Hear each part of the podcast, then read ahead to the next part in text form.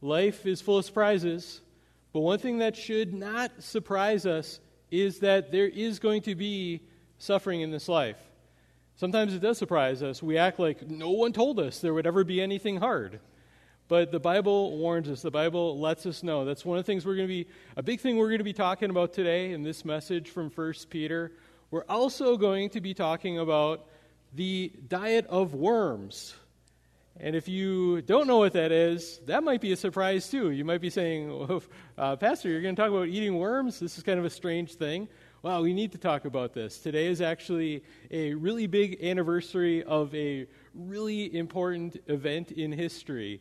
So I just got to talk about this today as well. Let's read today's passage, 1 Peter chapter 4, 12 through 19.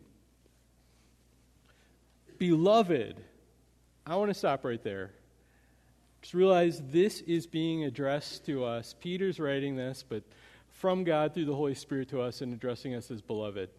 Remember this no matter what comes after this, whatever God is calling us to do in this life and through this passage, he is speaking to believer as, as beloved, deeply loved by God. Beloved, do not be surprised at the fiery trial when it comes upon you to test you, as though something strange were happening to you, but rejoice insofar as you share Christ's sufferings, that you may also rejoice and be glad when his glory is revealed. If you are insulted for the name of Christ, you are blessed, because the Spirit of glory and of God rests upon you. But let none of you suffer as a murderer, or a thief, or an evildoer, or a meddler. Yet if anyone suffers as a Christian, let him not be ashamed, but let him glorify God in that name. For it is time for judgment to begin at the household of God. And if it begins with us, what will be the outcome for those who do not obey the gospel of God? And if the righteous is scarcely saved, what will become of the ungodly and the sinner? Therefore let us therefore let those who suffer according to God's will entrust their souls to a faithful creator while doing good.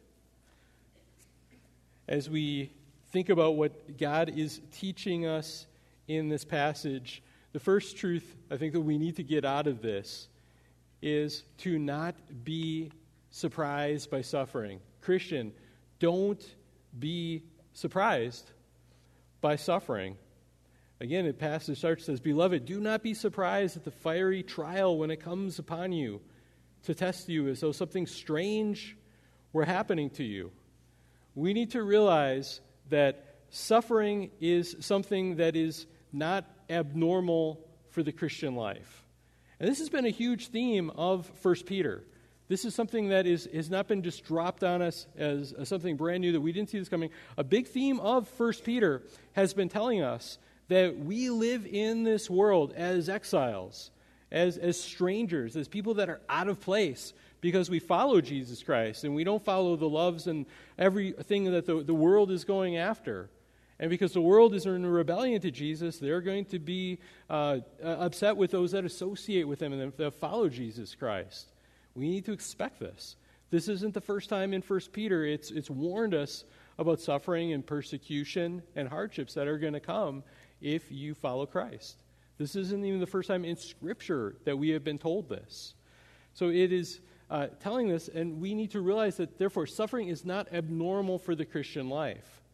Sometimes we think it is, and we, we talk about, oh, you know, suffering might be coming, but in reality, it's, it's not really here. We take for granted our safety and security.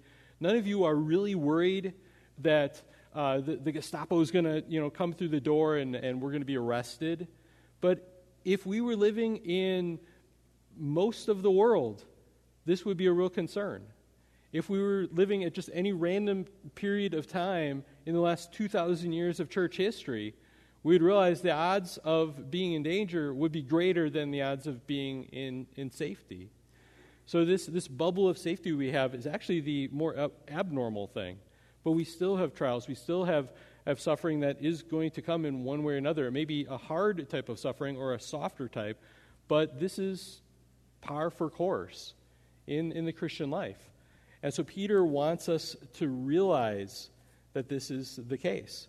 Many people are surprised in suffering. And sometimes it's churchgoers because they've been taught some kind of a false gospel that God's mission is to make your life comfortable and safe and easy, to give you your best life now or health and wealth. And everything should go really great for you. And if it doesn't, it's your fault because you didn't have enough faith. And God just wants to, you know, just make everything smooth and golden for you. But that's not the message of Scripture. And that's why I'm glad that, that we go through books like First Peter and we don't just pick and choose.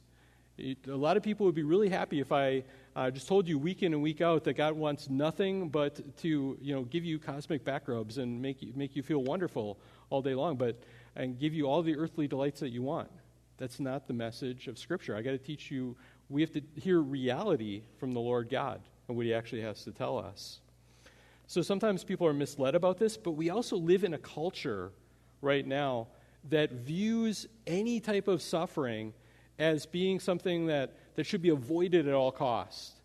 Any type of suffering, any type of, of discomfort that there is, that we need to uh, just find a way at whatever cost to, to not have to go through that. And with that in mind, this past year I was reading a, a new book that came out by, by Rod Dreher called Live Not by Lies. Now, Rod Dreher, I don't uh, necessarily agree with everything that he writes, but there's a lot of really good stuff in, in this book. And what he's doing in this book is he's talking a lot about uh, the history of those that um, came out of communist Europe and Russia, and those that were part of the totalitarian states back then when, when it was under communism. And a totalitarian regime, think of the word total, okay, that's in there. It, it means that the government is insisting, demanding to have complete, total control over every aspect of your life. And it's still, it was like that under communism in, in Europe and Russia. It's still like that for those that are in China. Uh, we believe that Jesus Christ is the only one that should have total control over every aspect of our life, in and out. But there are governments that think they, the government should have that. And they can tell you what to do, they can tell you uh, what you know, freedoms or not they will allow you to, to have, uh, direct you as far as your, your, your job and what you do. And also, it doesn't just stop on the outside, but the inside too. You know, you better not commit you know, thought crimes. You better not have the wrong views. They will tell you what to think, they will tell you what to believe. They want total control over your whole life. And this is what it was like for those that went through this under communism in Europe. And in the book, what uh, Rod Dreher is doing, he's interviewing a lot of the survivors that came out of communist Europe and talking about the experience that they had. And one of the, the things that they notice is how much uh, things that are going on today in America and in the West are paralleling things that, that happened under communism, pressuring people to uh, become a totalitarian state. And in the book, he talks about that right now it's not a, a hard totalitarianism in the sense that, for the most part, you know, nobody is, is putting a gun to your head saying, agree with us or, or, or we're going we're gonna kill you or we're going to lock you in jail and never see you. For the most part, it's not like that. But he says it's a soft totalitarianism where it's, it's different kind of pressure. There's social pressure uh, that comes from society, that comes from government. There's financial pressure, comes from big business too.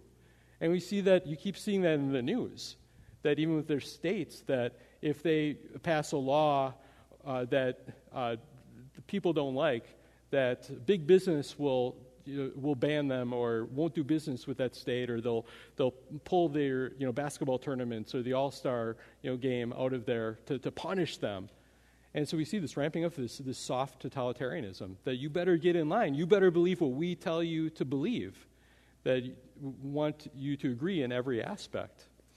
And so as he talks about this, there was uh, a chapter in here that he had called the gift of suffering as he's analyzing this. And I thought that was really helpful and really fits with what we're talking about here today, not being surprised about suffering.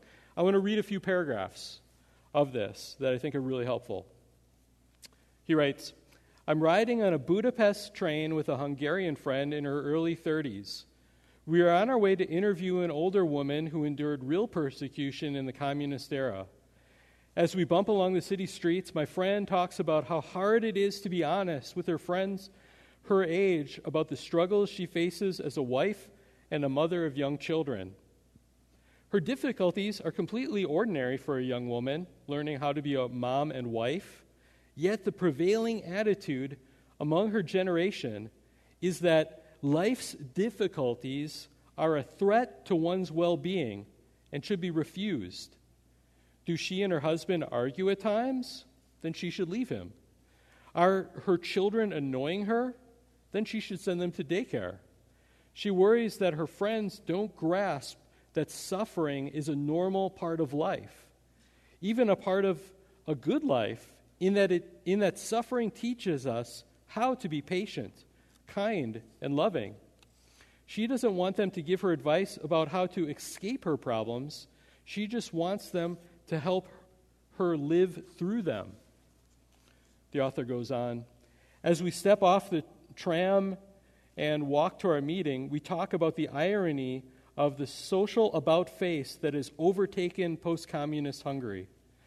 The woman I am about to meet, like all the Christians I have been interviewing, allowed the suffering inflicted by the communist regime to deepen her love for God and for her fellow persecuted believers. Now, in liberty and relative prosperity, the children of the last communist generation have fallen to a more subtle, sophisticated tyranny one that tells them that anything they find difficult is a form of oppression. For these millennials, unhappiness is slavery, and freedom is liberation from the burdens of unchosen obligations. As it goes on, these are the people who would welcome the pink police state. This is the generation that would embrace soft totalitarianism. These are the young churchgoers who have little capacity to resist because they have been taught that the good life is a life free from all suffering. If they have been taught the faith at all, it has been a Christianity without tears. Finally, these lessons are important for us to take into our hearts. The days to come are going to force American Christians to confront personal suffering for the faith in ways that most have never done before.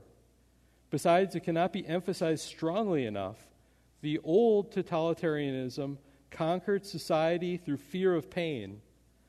The new one will conquer primarily through manipulating people's love of pleasure and fear of discomfort. I thought that was a very insightful analysis of what we do see going on these days. It's even not so much uh, a fear of, of being caused pain, but just that any type of comfort, discomfort that people will have.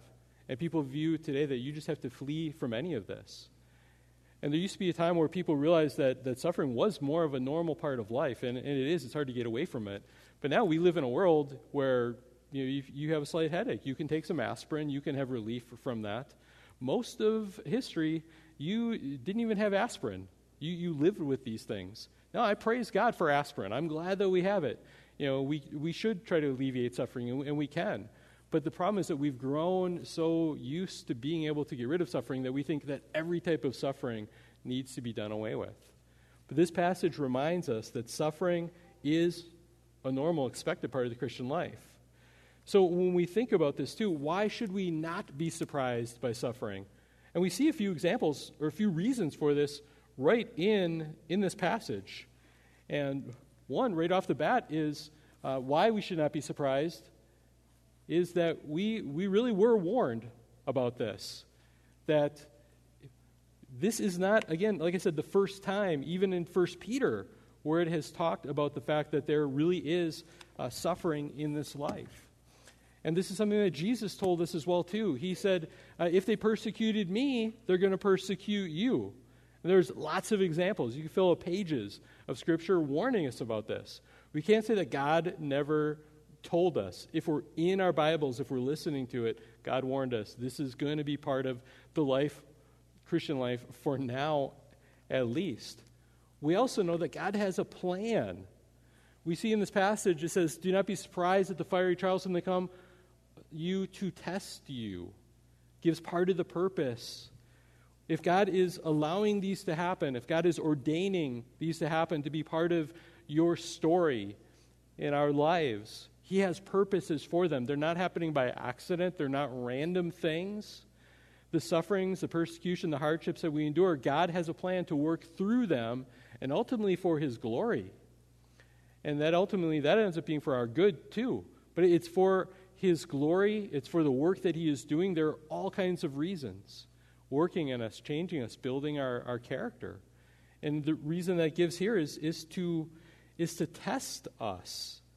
Part of it, it shows the, the, the reality, the testedness of our, of our faith. We also see here that Christ also suffered. It says, Be rejoiced insofar as you share Christ's suffering. If you're a Christian, you're united to Christ, you are also united to him in, in his suffering. We don't have a God that is up in the, the, the comforts of heaven and has always just been there, and now he's commanding us to suffer and do something that he was never willing to do. That the Son of God was, was sent, that he willingly came down and lived a lot of suffering, even before he went to the cross. And he came to, to go to the cross. None of us have, have been nailed to a cross. Now, there have been other people that have been crucified, but even those other people, when they were crucified, weren't at the same time as the physical pains taking on the, the, the wrath of God, the, the curse for, for humanity, absorbing uh, eternity in hell for, for believers and, and doing this. But that's what Jesus did for us. He is not Therefore, when he calls us to suffer with him, he is not calling us to do something different than what he was willing to do. So we have him as an example, and we know that he knows what it is like. He knows even more how to suffer and what an awful thing it is and what he calls us to do. But the fiery trials, and they can be fiery, God uses them to test and purify us. And we don't know exactly what Peter knew was coming down the pipe. He probably knew that there was persecution and there was more persecution coming. Peter's probably writing this from Rome, and Nero was there, and in the near future, there would be a fire in Rome, and Nero would blame it on the Christians. That, oh, the, the city burnt down, it's the Christians' fault. They did it. And then start persecuting Christians to retaliate, retaliate even though they, they were innocent of this and some would be killed by, by lions and wild animals at the gladiator games. And Nero also, he would, this is just sadistic and sick. Uh, he would take Christians for his garden parties and he would put them on a pole and cover them with flammable pitch, light them on fire as, as human torches for his parties. So there would be this fire in Rome. Nero would blame Christians and put many to death with fire. He wanted to destroy with fire, but the fiery trials that God uses, He's using these to test us and to purify us for different purposes. So we're not surprised. Next, we see that we should also not be ashamed of the name of Christ. We see this in verses 14 through 16. Not be Christian, do not be ashamed of the name of Christ. If you are insulted for the name of Christ, you are blessed because the Spirit of glory and of God rests upon you. But let none of you suffer as a murderer, or a thief, or an evildoer, or a meddler. Yet if anyone suffers as a Christian, let him not be ashamed, but let him glorify God in that name. Talks about Christ or his name being a Christian. That means we're named after him if you're, if you're a Christian. And in both of these, it talks about uh, uh, not being ashamed, but, but glorifying, being, being glad in this. You know, Christ's name, when it talks about this, your name is your reputation. This isn't just an arbitrary label. When it talks about your, your name, talk about having a good name or a poor name. This is the reputation that you have. So, what is, what is Christ's reputation? And are we willing as Christians to, to be a part of his reputation? We live for his reputation. we are called to live for his reputation. We should be honored to suffer for the reputation of Jesus Christ. And again, those that are against Christ, that are in rebellion to him, they're going to be against those that, that follow Christ. If you call yourself a Christian, you're calling yourself a Christ follower. Actually, those that were first called Christians in Acts 11:26, it says they were called that in Antioch by the unbelievers, and they meant it as a disparaging thing. Uh, you Christians. They didn't mean it as a as a real positive thing. They meant it as a, a disparaging remark. You, you, you Christians, you follow this uh, crazy person that thought he was God, that let himself be crucified, and they would have all kinds of slander about Jesus and about Christians as well too. And we see that, that just as Christ's reputation is slandered, uh, they're going to attack your reputation too. That's going to be part of it. You could try to be the, the kindest neighbor that you can, and we should. We can try to do good to other people, but there's going to be people that unfairly attack you. And even in 1 Peter, we've seen this already. Let me remind you of a few passages. 1 Peter 12, 2.12 says, Keep your conduct among the Gentiles honorable, so that when they speak against you as evildoers, they may see your good deeds and glorify God on the day of visitation. 1 Peter 3 16 through 17 talks about having a good conscience so that when you are slandered, not if you're slandered, when you are slandered, those who revile your good behavior in Christ may be put to shame. For it is better to suffer for doing good, if that should be God's will, than for doing evil. So this is kind of a repeated concept even in 1 Peter. And this isn't Peter just wasting ink. This is him emphasizing this because he wants us to, to get this through our head, to store this up in our heart. That there's going to be slander. And he often talks about the fact that make sure you don't have it coming, that you're not actually having this coming because you're a, a murderer or a thief or an evildoer or a meddler. You know, all suffering isn't uh, necessarily something that God appreciates because sometimes it's because you got it coming for what you did. So don't do that. But even if you're living an honorable life, there's going to be people slandering you. And the response to that is not doing evil, but it's doing good. Responding with, with good, and that God can work through that. You know, even in the first century, well, Christians were, were slandered. Uh, we already talked about how they got blamed for this fire in Rome by Nero. But do you know what else Christians were accused of and slandered as in, in the early church? They were accused, Christians, and this was spread around, that, oh, you're a Christian? Well, we know about you. They said Christians were, were atheists, they committed incest, and they were cannibals. Think of that. Christians, that, those were the rumors going around and being spread that Christians were atheists who committed incest and cannibalism. And the reason that they spread that around was because uh, everyone else said, well, we worship all the gods. You know, there, there's Zeus and Apollos and all these gods, and you Christians, you don't worship the gods. So you're a bunch of atheists. Well, uh, it is true that we don't believe in almost all the gods, except for the one true God. We're not polytheists, uh, but we're not really atheists because we don't believe there's no God. We believe there's one God. We're monotheists. But yeah, we don't believe in the gods, plural. So they use that as a unfair slur that Christians were, were atheists. But what about incest? Well, that's because they spread it around because they heard, well, you Christians, when you get together, they would celebrate, you know, communion or the Lord's Supper, and we know what that is. But in the early church, uh, they referred to it as, as a love feast. And so we think we understand why they would call it a love feast because they would um, partake of the elements, the, the, the, bread and the cup, and it was part of their, their Christian love for, for each other and for the Lord. But the pagans, yeah, and they're all into all kinds of, you know, kinky things, and they're thinking about this, you know, through their perversion. They're thinking, oh, love feast. Well, I can imagine what goes on in your love feast.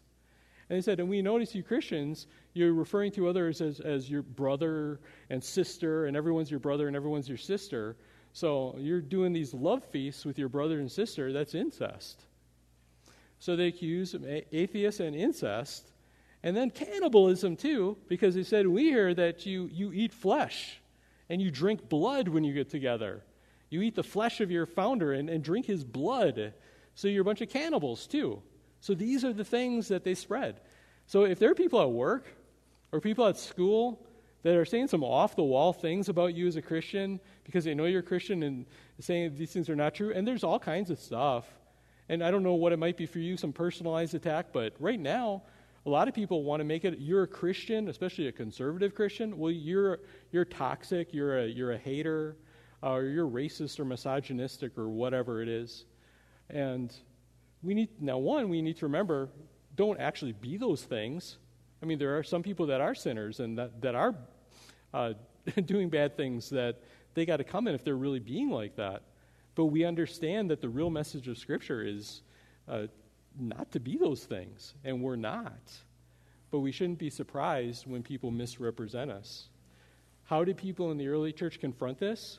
Well, there, there were times where they, they taught against it, but what really made the difference was the type of lifestyle that they led, the love that they showed to neighbor and, and to each other. They changed people's perception, and it took time, but by doing things like caring for the poor, by caring for widows and orphans, people that didn't have anyone else to take care of them, visiting Christians that were in prison and abandoned there, showing acts of compassion during famine and, and earthquakes and war. They would take in abandoned infants. In those days, instead of um, abortion, uh, when they didn't want uh, their children, and especially a lot of the, the girls, uh, if you didn't want your, your baby, you give birth and you just leave the baby out on the street to die. Or maybe you take it to the, the city dump and you just abandon your baby. And the Romans, they considered that, hey, that's socially acceptable, that's fine to do. And the Christians realized, no, these are, these are precious lives in the image of God. And they would go and they would rescue these abandoned infants. And people saw them caring for these, uh, these, these people that everyone else was discarding. They also saw that they would care for even people that, that weren't Christians, taking care of them. In fact, there was an emperor named Julian the Apostate. And this was after uh, the empire uh, some emperors were Christian. Julian wanted to bring it back to the good old days of paganism. And so he wanted everyone to believe that Christians were these awful, terrible people. But he was irritated because he was finding it hard because there was the things that people were saying about Christians, but when people used their eyes and they saw what Christians were doing, they realized, oh, you say these Christians are terrible people, but we see them serving the poor and helping each other and, and living in love towards one another. Julian, we actually have a record that he wrote, and he complained. Uh, he said that, that um, the Christian faith, quote, has been specially advanced through the loving service rendered to strangers, as through their care for the burial of the dead. It is a scandal that there is not a single Jew who is a beggar, and that the godless Galileans care not only for their own poor, but for ours as well while those who belong to us look in vain for the help that we should render them. So he's irritated because he wants to say these Christians are bad, but they keep loving and serving each other. That's what we should be doing too. People are going to be slandering. Slander is going to slander. Haters going to hate. But let's be Christians that we keep loving. And it's the right thing to do, even if people don't see it. But also, there are going to be people that see it, and it, God is going to use that to make a difference. And that's why Peter keeps telling us keep doing good, even in spite of all of this. So if you're united to Christ, you're also united in his reputation. And right now, that's going to be some slander. Jesus suffered first, and then there's glory. And the same way for us, there, there, there's glory coming, there's good things, but right now we endure this. One of the things we have to ask ourselves, though, is what do we care about more? Do you care more about Christ's glory, or do you care more about your comfort, about your safety, about your security? Live for Christ's glory. The last section here, we also have the message that tells us this don't suffer forever without a Savior. There's suffering that we have right now in this life for a little while, But you don't want to have the real suffering that goes on forever and ever and ever if you die without a Savior. How awful is that? We have the suffering that we have now, it has a purpose, and God's going to use it, and it's for God's glory. If you die without a Savior, if you refuse that offer of salvation in Christ, then you have nothing to look forward to for eternity but, but suffering to pay for your own sin when you could have had Christ who had paid it for you. For it is time for judgment to begin at the household of God. There's, so there is judgment. It's going to start with us. The word here for judgment can have also the idea of not, not condemnation, but evaluation, of testing. And we've seen that back in chapter 1 7, talk about testing by fire. And for us, the judgment is not to punish us, but it is to test us. It purifies us and it shows who the real Christians are and who are the ones that are just pretending. Because there to be people that go to church because mom and dad make you go, or grandma and grandpa. Our family's always gone to church, but, but you've never been born again. God isn't really important to you. It's convenient for you to go and it makes life better, but if life stopped being better because of being a Christian, you wouldn't be here. And that's why a lot of people in America have stopped claiming to be Christians. It used to be beneficial. You had some, you know, kind of social capital. It made you look like a good person. But now, in a lot of people, well, you don't seem like a good person to be a Christian, so people have stopped pretending they are Christians. So for us, yeah, the, the, the fires of judgment are a means of testing to see who's real. It's a sense of evaluation. Flushes out the false Christians. And if it begins with us, what will be the outcome for those who do not obey the gospel of God? When it says obey here, it doesn't mean that you're saved by obedience, like good works. It just means responding to the gospel in the right way.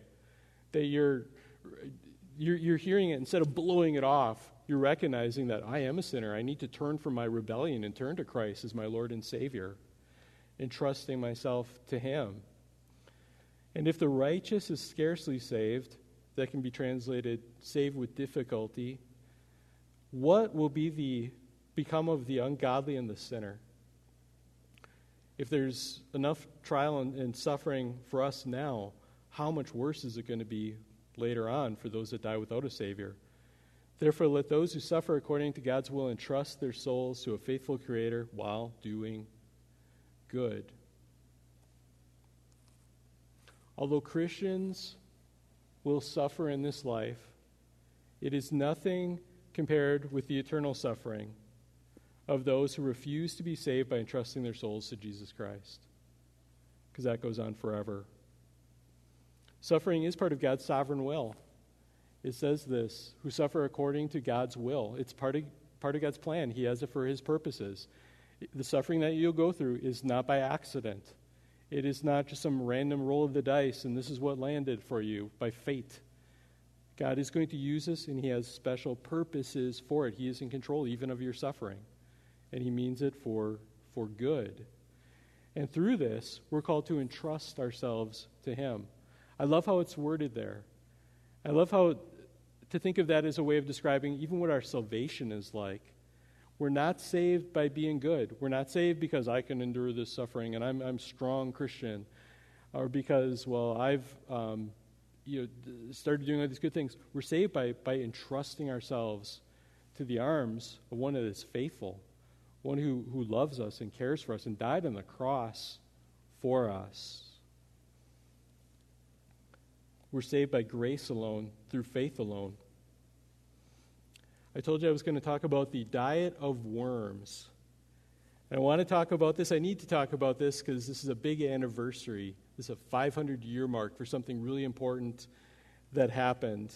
Uh, 500 years today, exactly. Happened originally April 18, 1521, 500 years ago. And this has to do with Martin Luther. And so this is a picture, an artist's uh, picture of Martin Luther. And some of you, uh, just to make sure, some of you might be looking at this and saying, wait a second, I know what Martin Luther looks like. That's not Martin Luther. I've seen him at, you know, pictures from the uh, marches, and I have a dream speech. It doesn't look like Martin Luther to me. Okay, just to clarify, uh, you might be thinking of Martin Luther King Jr., okay, the, the civil rights uh, advocate from the mid 20th century. This, uh, this is Martin Luther, lived about 500 years ago. Martin Luther King was named after Martin Luther. And as important as they both were, as far as world history and everything, Martin Luther, huge, big deal. I mean, it's uh, beyond belief. I mean, it affects everyone, no matter what kind of religion you were. Because back until his time, this is when he's, he's in Germany, where basically all of uh, Western Europe uh, and that part of the world was all part of kind of one church. We would call it the Catholic Church uh, today, but it was all kind of one church and headed by the Pope. And through the centuries, there had been a lot of um, corruption that had seeped in. I mean, there were popes that were just blatantly uh, evil and wicked. Um, even a lot of Catholic historians would, would recognize this. There was a lot of human teaching that crept in and false teaching about, uh, even about salvation. A lot of this teaching that got viewed to be as on the same level as Scripture, or in a lot of ways even higher than Scripture, what the church's human teaching was. And so this is kind of the situation that Luther was, was born into. And so Luther, when he was a young man, he was 21 years old, and he was uh, traveling to, his university. He was studying law. His dad wanted him to become a lawyer, and that was his plan. And he got caught in this thunderstorm while he's out there. And uh, lightning is, is crashing all around him. He doesn't have shelter, and he is terrified that he is going to die. And there's a bolt that hit right, really next to him and almost killed him. And during all this, he cries out at one point, Help me, Saint Anne, and I will become a monk. So he calls out, not calling out to, to Jesus, uh, but to, to Saint Anne, one of the saints, and he survives. He makes it through this storm. And he makes good on his vow. So he joins the local Augustinian monastery in Erfurt in Germany. Now, monks, they're not exactly the same as, as priests but uh, they would dedicate themselves for the rest of their life to uh, religious practices, serving the Lord, and really trying to save their souls through their good works and efforts. So when he went, they would give him the monk haircut, the tonsure, where you'd have this kind of like halo of hair. You'd start wearing monk clothes, this really scratchy uh, clothes. Um, you would take vows of, of poverty, so you wouldn't own anything that would be yours. Vows of obedience uh, to your uh, your, your father, your master in the, in the monastery, vows of celibacy, so you would never get married. And so you would do this, and they would have this new lifestyle. Kind of, uh, they would beg for their food. They would have prayers seven times a day, getting up in the middle of the nights for long prayers, and all these different religious observances, burning candles, doing chants, and all of this they believed would uh, help them to to come to God and to receive grace. And Luther, especially, he had an awareness that he was not right with God. He had what the Germans had a word for it called Anfechtungen. And this was this Anfechtungen was a anxiety of soul or spirit as he as he longed to be right with God, but he felt and he realized he wasn't right with God. He was, he was terrified of this. He didn't love God. He was terrified of him because he realized that God was holy and that he was a sinner. And so Martin Luther decided that he was going to try and do everything he could to be the best monk possible so that he would make himself right with God. So he they already had all these disciplines and all these prayers. He would do extra, he would go above and beyond. He would starve himself for, for days on fasting, having just a few, uh, not even a few crumbs, where it started damaging his health and well being to mortify his flesh, he would sleep on the, the cold floor without any heat, without any blankets, clothing, to, to mortify his, his flesh, he thought. He would do confession because it was taught that sin, in order for it to be forgiven, had to be confessed to a priest. They taught that salvation uh, came from God, but it was dispensed by the church, and they controlled it. And so, if you had to be saved, you had to confess your sins to a priest, and then they would tell you what to do, say Hail Marys or do other acts of penance, and then you'd be forgiven.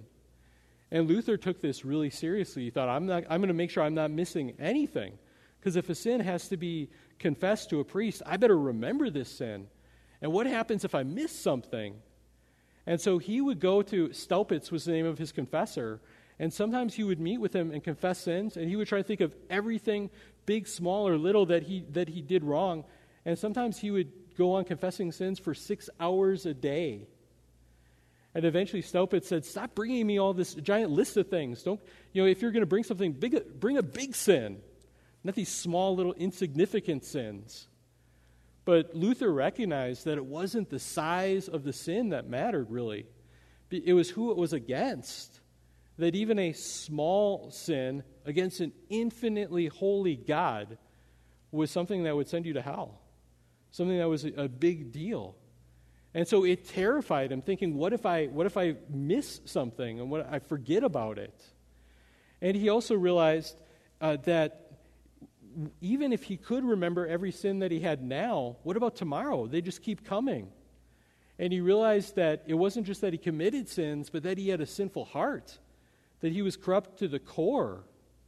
He realized that trying to solve his, his guilt, his sin problem through confession, it said, is like trying to mop up the floor while the water is still running, that this isn't going to work.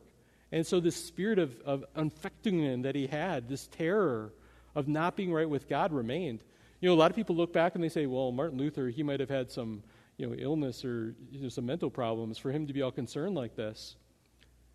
I think those of us that don't have a concern like this, we're the ones that have a, a detachment from reality. The truth is, God is holy.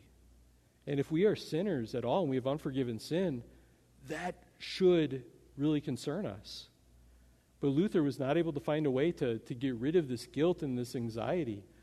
You know, eventually, Staupitz assigned him to start studying and teaching Scripture as a professor of theology.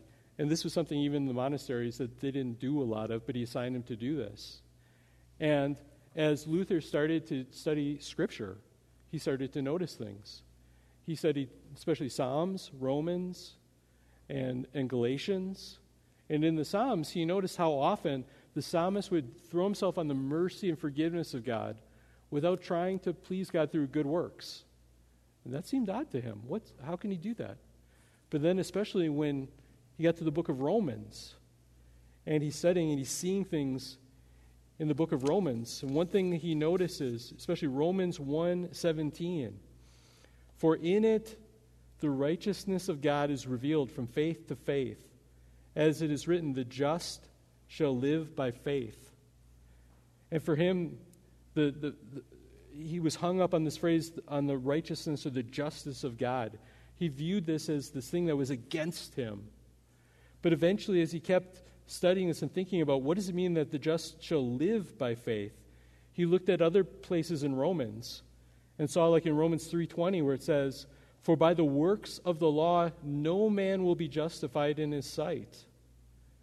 That the law brings us knowledge of sin, but it doesn't heal us of our sin. And Romans 4 talks about that Abraham believed God and it was reckoned to him as righteous. And so it started to click.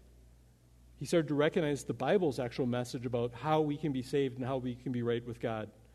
Luther wrote, Night and day I pondered until I saw the connection between the justice of God and the statement that the just shall live by faith. Then I grasped that the justice of God is that righteousness by which, through grace and sheer mercy, God justifies us through faith. Thereupon I felt myself to be reborn and to have gone through open doors into paradise. He was finally free from this crushing sense of guilt and anxiety of not being right with God because he saw from Scripture the message that we're saved by, by faith alone, grace alone, received through faith alone, based on what Christ did. As he continued to study and, and see this message, he became bothered by other things that he's seeing around him.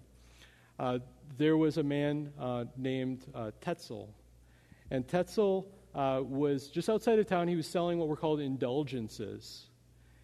And in those, well, in their theology, they taught that uh, for most people, even if you are in a state of grace, okay, that when you die, you don't go immediately to heaven. Instead, you go to purgatory. Now, I believe that's a man made false doctrine, but that's what they taught. And except for a few very special saints in, in their way of describing it, you died, your expect, expectation, you go to purgatory, and it might be for millions of years to continue to be purged of your sins. And that finally, after that, you then would be able to go to be with God in heaven. Now, if you died in mortal sin, then you just go straight to hell. But even as far as people that were in a state of grace, your destiny was purgatory next. That's something very joyful to look forward to. But if you took the sacraments, if you're a faithful churchgoer, you could get time off of, of purgatory. And if you did less sins, you could keep you know, those years from accumulating. But also, you could buy an indulgence.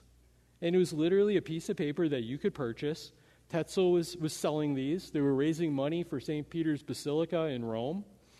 And it was kind of like selling salvation. That if you bought one of these, uh, there were different types, and you might be able to get 100 years off purgatory, or some where you could get a million years off of purgatory. There's some that were full indulgences where it, w- it would cover you completely. And so it seemed like a really good deal. And you could not only buy them for yourself, you could buy them for relatives. And they would say, Think of poor grandma, your grandma who loved you, and she is in purgatory in the flames. And you could help her just by making a donation and having an indulgence in her name. And Luther is looking at this and saying, This is not biblical. This is wrong. This is messed up. And so on October 31st, 1517, uh, he did something incredibly important. He nailed what's called the 95 Theses to the door of the castle church in Wittenberg. And the, the, there were 95 statements. That was what a thesis is uh, talking about what he believed were false teachings and things that he thought we need to talk about these issues. And he posted them up there. I think October 31st, we think, well, that's Halloween. Well, they didn't celebrate Halloween as Halloween, but the reason it's called that is because the next day is All Saints' Day, November 1st. And uh, in, for All Saints' Day, if you are a saint, you are holy. To be holy, to be considered holy, is to be hallowed. Like we say, Our Father who art in heaven, hallowed be thy name, means to be considered holy. So if you're Saints' Day, you're hallowed, and this is the day before, the evening before, it is Hallowed Eve. Hallowed Eve, Halloween. That's where we get the name from. There really is. So he pins it there so that people would see it the next day. They were written in Latin because he wanted to be kind of a scholarly debate, but people took it down and they translated it into German, and they just started making copies. And so we usually mark this as the beginning of what's called the Reformation, or the Protestant Reformation. And that's why it's the case that everyone isn't, uh, isn't, isn't Catholic. They were trying to reform the church. At first, they didn't want to leave the church, they wanted to reform it. But eventually, they excommunicated Luther and uh, all the other Protestants, and we became separate. But it all goes back to this that happened in 1517. So a few years ago, uh, when we had the 500th anniversary of that, we commemorated that and did some teaching on, uh, on this. But after this, Luther became really famous in Europe. He became really a household name, and he did a lot more writing about things that were uh, biblical teaching and also talking about the abuses and the corruption and false teaching that he saw going on. Now, with this, he made him popular with a lot of people and very unpopular with the official church authorities. And so, one time in 1520, the Pope released a papal bull. That's not an actual, like the animal bull. Uh, it's a papal bull, meaning it's from the Pope, and a bull is an official document. And so, this document was excommunicated uh, Luther, kicked him out of the church. When Luther received it, they uh, commemorated this doctrine or this document by having a bonfire and publicly burning it. That's what he thought of it. And then Luther was summoned to appear at the Diet of Worms. Now, when we say that, we think, is this about eating worms? It's not. A diet is an official assembly of the Holy Roman Empire. So the Emperor Charles V would be there, and it was held in Worms, Germany. So it'd be pronounced Worms. It looks to us by worms. It looks like you're eating worms, but it's actually the assembly at Worms. And so Luther was summoned there, and they promised him safe passage. That means we're not going to kill you coming and going to this thing.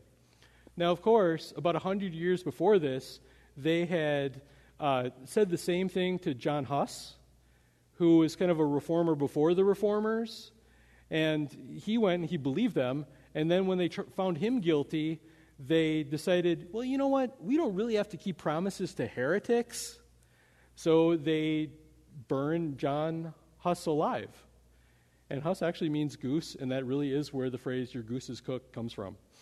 Uh, so they, they burned him, they killed him. So Luther, when he's going to this, I mean, he recognized that he was likely going to die. He was going to, to make this confession to do this, but he was realizing he was probably kissing his life goodbye as he did this. He entered Worms, they said like a conquering hero. There were almost 2,000 people that came out to meet him when he came. That was on April 16. On April 17 was Luther's first hearing at Worms. And again, you have all these church leaders, archbishops. Uh, Eck was an archbishop that was examining him, kind of the prosecutor. It said the, the emperor was there, Charles V. And they put a huge pile of books on the table, and they asked Luther, Are these your books? And would he repudiate them? And Luther replied, The books are all mine, and I've written more. Eck said to him, Do you defend them or do you care to reject a part of them? Luther stated, This touches God and His Word. This affects the salvation of souls. Of this, Christ said, He who denies me before men, I will deny him before my Father. To say too little or too much would be dangerous. I beg you, give me time to think it over. And Eck basically said, Think it over. You're a professor of theology. You knew why we called you here. You don't have an answer ready for us? Are you just stalling? Are you being uh, playing games with us? But I think there was really something about the gravity of the situation that hit Luther. And at this point, wondering is Luther going to cave? Is he going to make the, the good confession, knowing that it like it will cost him his life? Or will he kind of change his mind or slip out of it as many have done? Luther knew the gravity of the situation. He, he trembled because he realized he was not only on trial before Charles V, but he was giving his testimony before God Almighty as he was doing this. So the next day, they call him back. The date for that is April 18, 1521. That's exactly 500 years ago today. Today's April 15, 2021. Luther's second hearing at Worms, they chose a larger hall packed with the most powerful figures in Germany. Eck repeats the questions of the previous day. Luther says, You asked me yesterday whether the books were all mine and whether I would repudiate them. He said, They're all mine, but for the second question, they're not all of the same sort. And he basically said, Well, I can't repudiate all of these. Some just have plain Bible teaching, and I'd be repudiating good stuff. And there's other things that are dealing with uh, specific issues, and yeah, there's some that are uh, things that you don't like, but I can't just repudiate them all. And so Eck was getting frustrated by, by this. Luther said to them, instead of just having me reject all of these, tell me where my error is. Tell me what's wrong. Convince me from, from Scripture what is wrong with this. And he said, if you convince me from Scripture what's wrong, I'll be the first to throw these in the fire. Eck replied, your plea to be heard from Scripture is the one always made by heretics. You do nothing but renew the errors of Wycliffe and Huss. I ask you, Martin, answer candidly and without horns, without playing games. Do you or do you not repudiate your books and the errors which they contain? And that's when Luther gave his famous reply. Luther replied, Since then, your majesty and your lordships desire a simple reply. I will answer without horns or without teeth. Unless I am convinced by Scripture and plain reason, I do not accept the authority of popes and councils, for they have contradicted each other.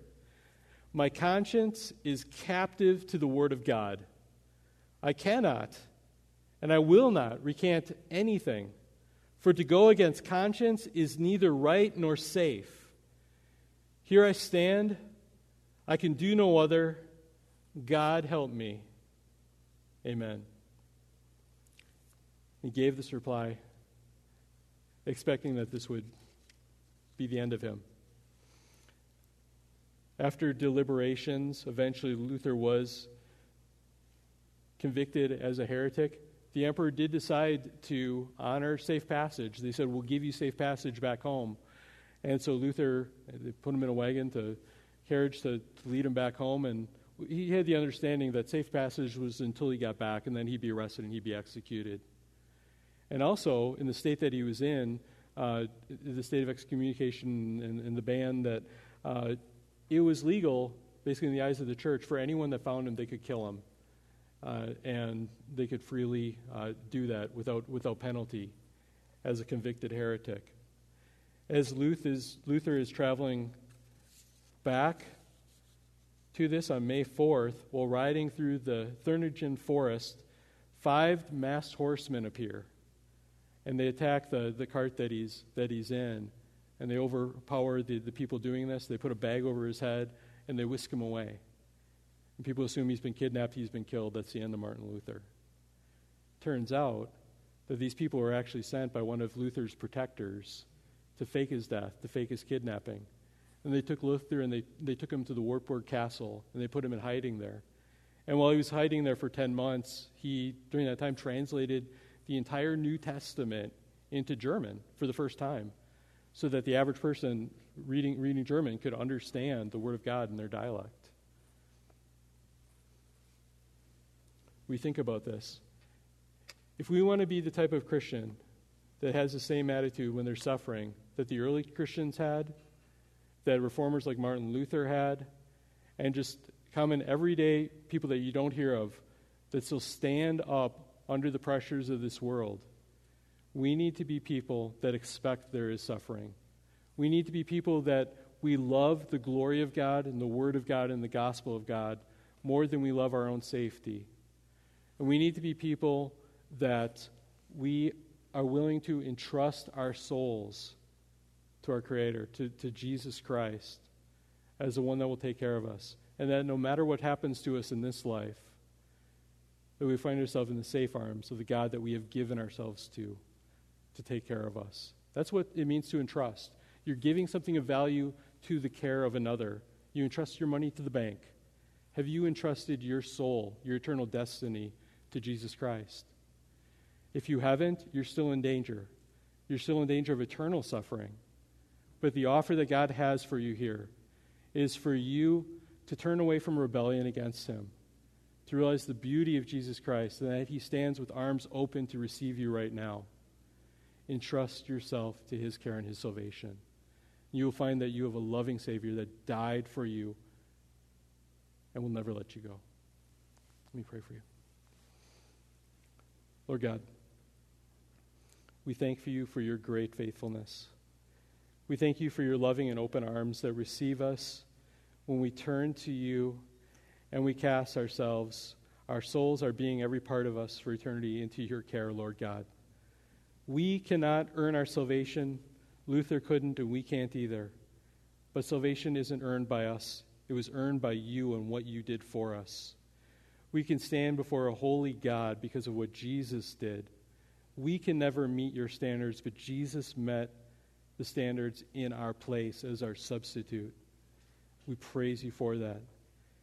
And Lord, we recognize that united to you, for now we're united in your suffering, and that's okay because it's for your glory.